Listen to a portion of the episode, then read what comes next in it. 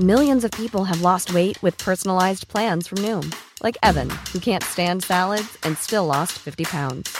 Salads, generally, for most people, are the easy button, right? For me, that wasn't an option. I never really was a salad guy. That's just not who I am. But Noom worked for me. Get your personalized plan today at Noom.com. Real Noom user compensated to provide their story. In four weeks, the typical Noom user can expect to lose one to two pounds per week. Individual results may vary. Karens should never be allowed to use Photoshop. This is why. PM discovers Photoshop. Now she can break the laws of physics. I'm an architect working on designing an office space for a company in an existing building. My contact person from the company is project manager, who thinks she's smarter than everyone else. The other day, I sent the floor plan to her with a realistic distribution of spaces, as not everything from the wish list could fit in the space they have. For example, only two meeting rooms instead of three, etc. I asked her to check if they would like to prioritize different areas or move anything around. All standard. She sent back an email today. I've done a bad job as my plan has things missing. But don't worry, she has fixed it for me, and I have to do exactly as she says.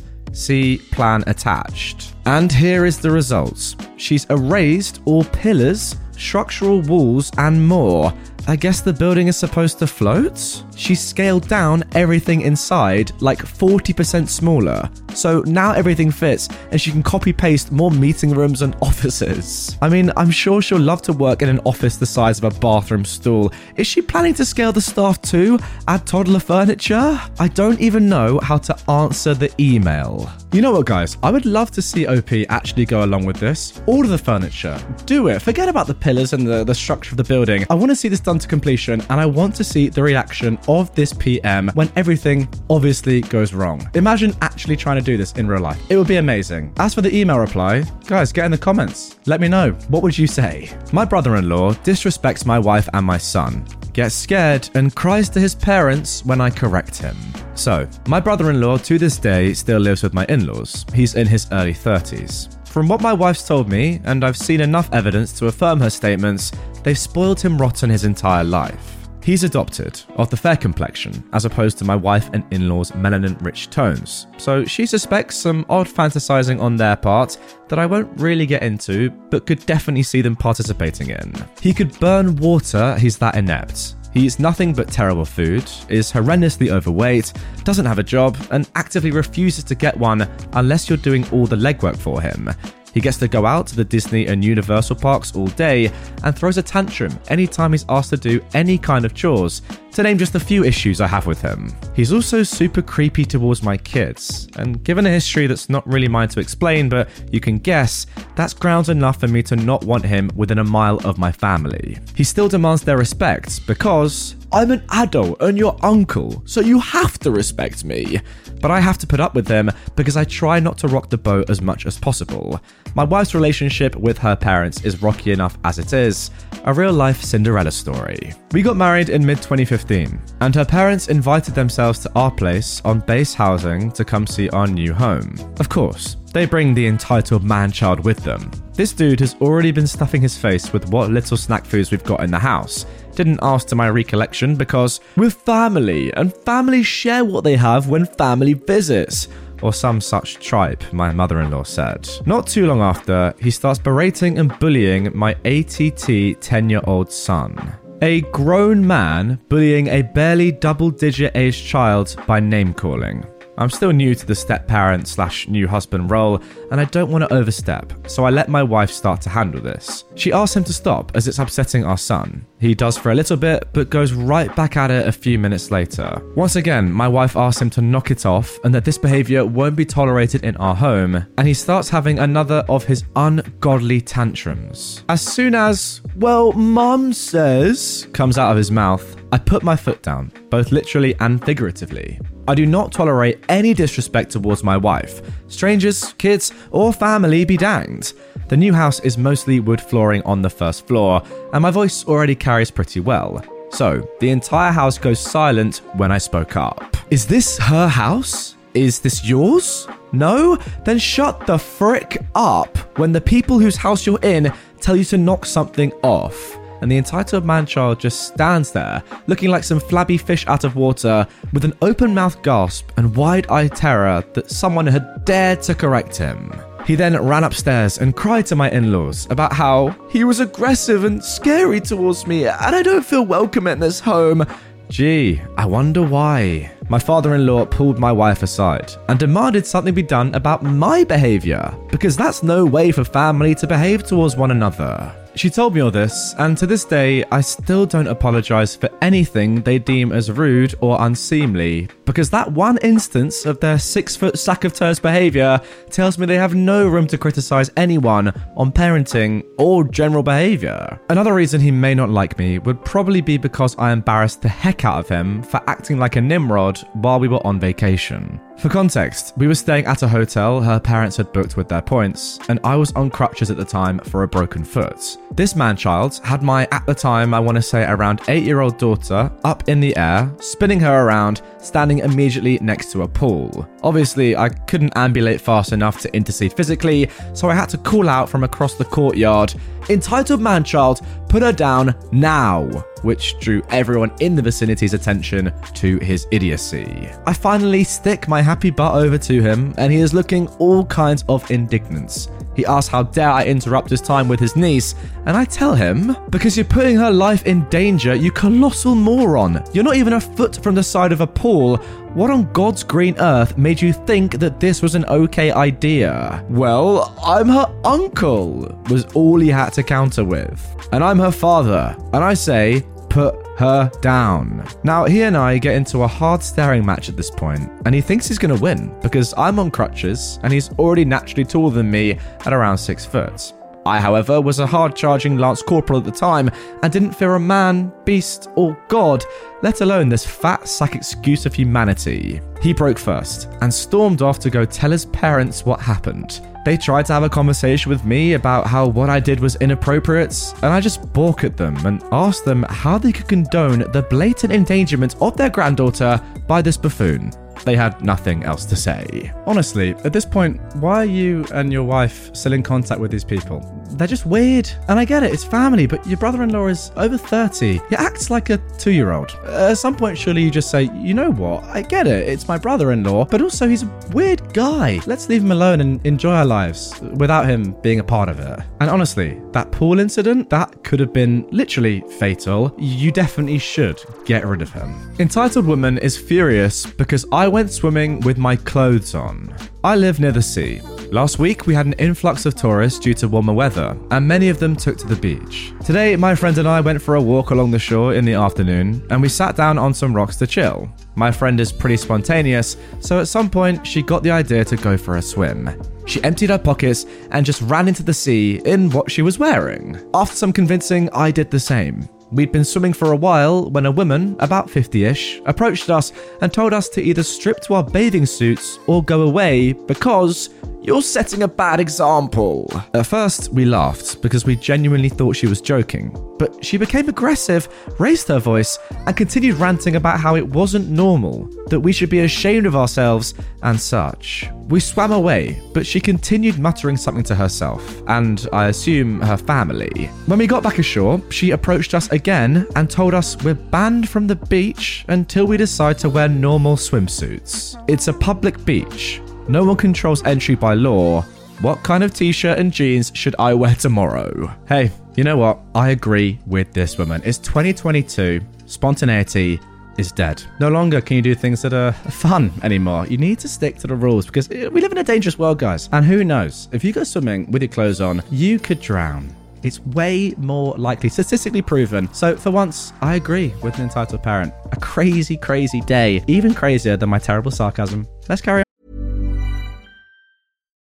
Millions of people have lost weight with personalized plans from Noom, like Evan, who can't stand salads and still lost 50 pounds. Salads, generally, for most people, are the easy button, right? For me, that wasn't an option. I never really was a salad guy. That's just not who I am. But Noom worked for me. Get your personalized plan today at Noom.com. Real Noom user compensated to provide their story. In four weeks, the typical Noom user can expect to lose one to two pounds per week. Individual results may vary.